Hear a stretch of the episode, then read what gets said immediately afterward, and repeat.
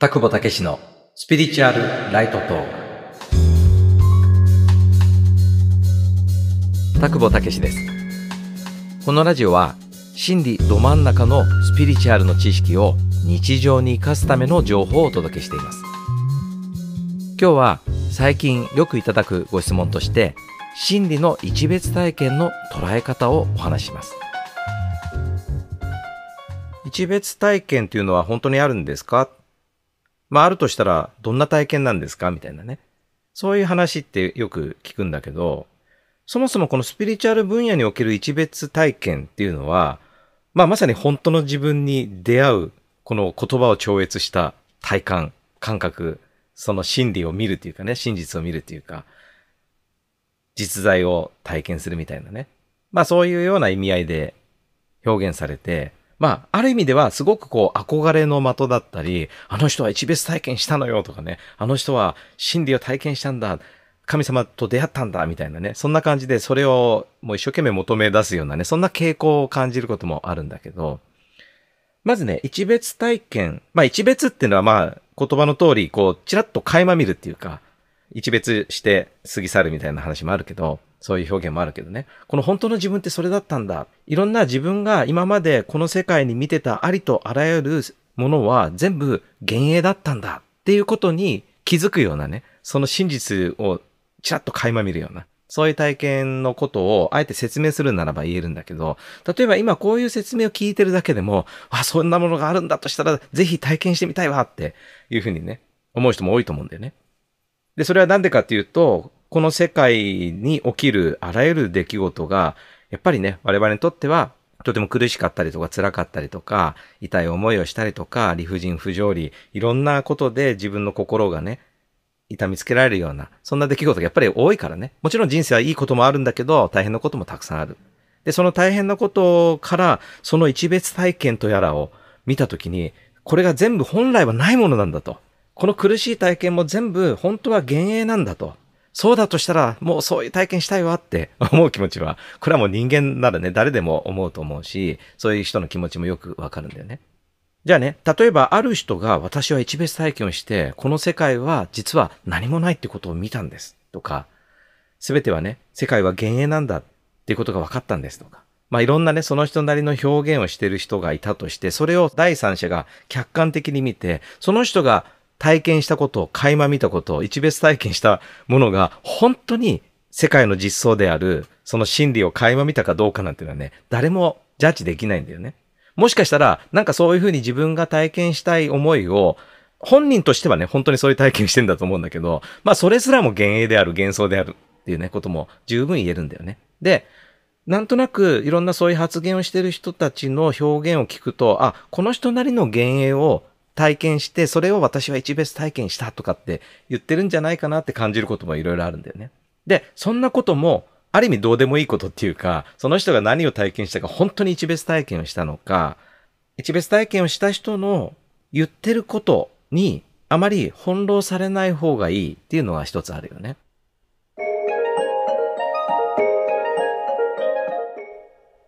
むしろね、言ってるというよりも、その人が日々どういうあり方をしてるのかというところに、あ、この方は本当に真理を垣間見て、そして今自分のいる場所での役割を果たされてる方なんだなっていうことを、あえて言うなら、そういうふうな方向で感じた方がいいよね。言ってることよりもやってることで判別するっていうかね。そのように憧れてしまう自分自身って、なぜそこに憧れてるのか、なぜその一別体験をしたいのかという動機に客観的に冷静に向き合ってもらうといいんだよね。一別体験をすることが誰にでも必要で、それこそが悟りの必要最低条件なのかってね。まあそういうふうに問われたらね、全然そんなことないよっていうのが拓保の意見なわけ。一別体験をすることを目的にしたやり方、行動が、本当に真実を見る体験につながるかどうかは全然別の話なんだけど、多くの場合は、向き合うべき現実から逃避しようとして、幻想を映し出すスクリーンを変えただけみたいなね、結果になったりするんだよね。嫌な現実から自分にとっていいと思われる現実のスクリーンにこう映し替えたんだけど、結局ね、自分の大元の課題というものが変わってないから、つまりフィルムが変わんなければ、映したスクリーンが変えてもね、まあ一瞬は何か違うような感覚が得られるかもしれないけど、結局はね、同じ課題に向き合わなきゃいけないんで、同じ課題に向き合うにはもっといいスクリーンが実はあったりするんですね。それはもともと自分が映し出してたスクリーンだったりする可能性もあったりとかね、するんだよね。だから、往々にして遠回りになってしまう。ああ、遠回りだったなってことを気づくためにあえてその一別体験の道を選ぶっていうのもいいかもしれないけど、まあそういう風になる可能性もある。ただこうすると、今度じゃあ一別体験をするようなものに対してすごく否定的なね、意見に見えるかもしれないんだけど、これはあくまでもその一別体験っていうのはどういうことなのかということを知ってもらうための一つの側面に過ぎなくてね。大事なのは一別体験ありきじゃないの。じゃあ、そういうスピリチュアルな分野で言ってる真理を垣間見る一別体験なんてことを知らない人はみんな悟れないのか、みんな冷静が高まらないのか、みんな魂が成長できないのかっていう理論にもなりかねないよね。そんな体験しようとしてる人なんか全体の割合から言うとものすごく少数派だからね。だからむしろそういう体験というものを特別視してそこに努力をする人の方がエゴトラップっていうふうに言ってるんだけどね。いわゆるその自我をむしろ増長してしまう危険性がすごくある。それよりも、今目の前に起きていることに対して、その正しい理解のもとに、きちっと丁寧に心を込めて一つ一つ少しでも誰かのお役に立つように向き合っていくことによって、あ、今までこういう捉え方をしたけど、本当は、あれは減塩だったんだな。本当はこういうことだったんだ。今まで自分にとって嫌だなと思ってたけど、そうじゃなかった。むしろ自分の成長をお手伝いしてくれる大切な出来事だったんだな。大切な出会いだったんだな。大切な出来事だったんだなっていうことを通して、学ぶべきことを学んで結果として幻影が晴れていくっていうね、そういったプロセスの方が確実に魂を成長させていけたりするんだよね。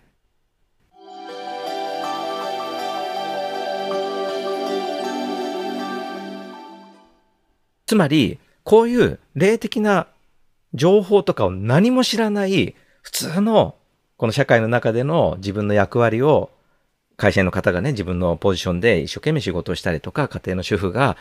家族のためにね、一生懸命家事をしたりとか、音楽家の方、芸術家の方、いろんなアーティストの方がね、自分の作品に心を込めて向き合っていったりとかね。まあいろんなありとあらゆる、このスピリチュアルなことが大好きな人も含めて、すべての人が今自分の目の前に向き合っていく結果としてね、一別体験ってのはいろいろ実はしてるんだよ。でも、なんかその一つ一つのステップを全部スキップして、いきなりゴールに行きたいっていう究極の逃避の気持ちで、その一別体験みたいなものを求めてしまうってことは、その本当は自分が一歩一歩きちっと向き合って、その向き合うことによって気づいたり、学んだり、成長していくことによって、本当の実在にたどり着く、そのステップを全部排除してしまうような。もっと厳密に言うとね、我々が物質次元を担当して自分という表現してるけど、その物質次元の役割をサポートしてくれるようなね、見えない領域の存在なんかもいて、そういう人たち側から見るとね、なんだ、せっかく用意したあなたにとって最も最適な一つ一つのステップを、どうしてそんなことで排除してしまうんだと。しょうがねえなって言って、また、もっとわかりやすいようなステップを、まあこれは我々の視点から言うと大変なステップを、用意してくれたりすることにもなりかねなかったりするんだよね。だから、避けようとした動機のまま、そういう安易なゴールに近づこうとする行為は、むしろ逆効果になることは往々にしてあるので、大事なことは、一別体験がどうかこうかということよりも先に、この霊的な真理の理解だよね。我々が何のためにこの地球の物質次元に命を表現しに来て、この人生というものを始めて、そしてどこに行こうとしてるのかというその見えない世界のいろんな仕組み法則というものを正しく学び、その概念を自分の人生目の前のことに置き換えて実践していくプロセスの中で、あ、本当にあそこで言ってたことはそういうことだったんだ。こういうことだったんで理解を深めながらね、自分の役割に向き合っていくことが最もお勧めできる方法なんじゃないかな。まあ少なくともタクボはそこにすっごい納得感があって、それ以外のね、何か必要なステップは確かに向き合うのが大変なことが多いので、そこから逃げるための手法というものに違和感を感じる。シルバーバーチはね、こういう手法のことをおもちゃって言ってたんだけど、あの、そういうことに関心がある。タクボもすごい関心があったことがあったし、無駄なものじゃないんだよと。まあ、あえて言うならば、子供の時は当然おもちゃで遊んだりするよね。でもおもちゃは大人から見て全く無駄なもので遊びやがってなんて思ってないわけ。みんなそういうもので少しずつ自分を満たしながら、でも大人になって成長してもずっとそのおもちゃを携えているっていうのは不自然なことなんだよね。で、そのように、せっかく全体に良い影響を与えられる大人になっても、子供の時のようなおもちゃでいつまでも遊んでないで、せっかくその成長した自分で全体に寄与していく方に、そろそろ向き合っていきましょうよ、みたいなね。そういう捉え方はあるよね。心理の一別体験というのは、日々目の前に示されることに向き合うことで課題をクリアしたり、カルマを解消するなどした結果のご褒美としてその体験が必要であれば必要な方に必要なタイミングで本人がそれと分かるような感覚で与えられるもの。自分の中に一別体験を先に求めるというような本末転倒な動機がないかどうかに慎重に向き合って大切なあり方は何なのかに立ち返ることでこうした現象への正しい捉え方ができるようになるんだよね。今日の話は以上です。参考になりましたらいいねやコメントでお伝えください。またチャンネルのフォローもお願いします。このラジオではスピリチュアル精神世界ジャンルの疑問質問なども随時受け付けております。Spotify でお聞きの方は Q&A の項目からスタイフでお聞きの方はレターでお聞かせください。その他のプラットフォームの方は概要欄にある私のブログにフォームがありますのでご利用ください。また本当の自分普遍意識を悟る方法についてブログの記事や無料メールセミナーで公開しておりますのでご興味がありましたら概要欄からチェックしてご登録ください。それでは次回の放送をお楽しみに。ありがとうございました。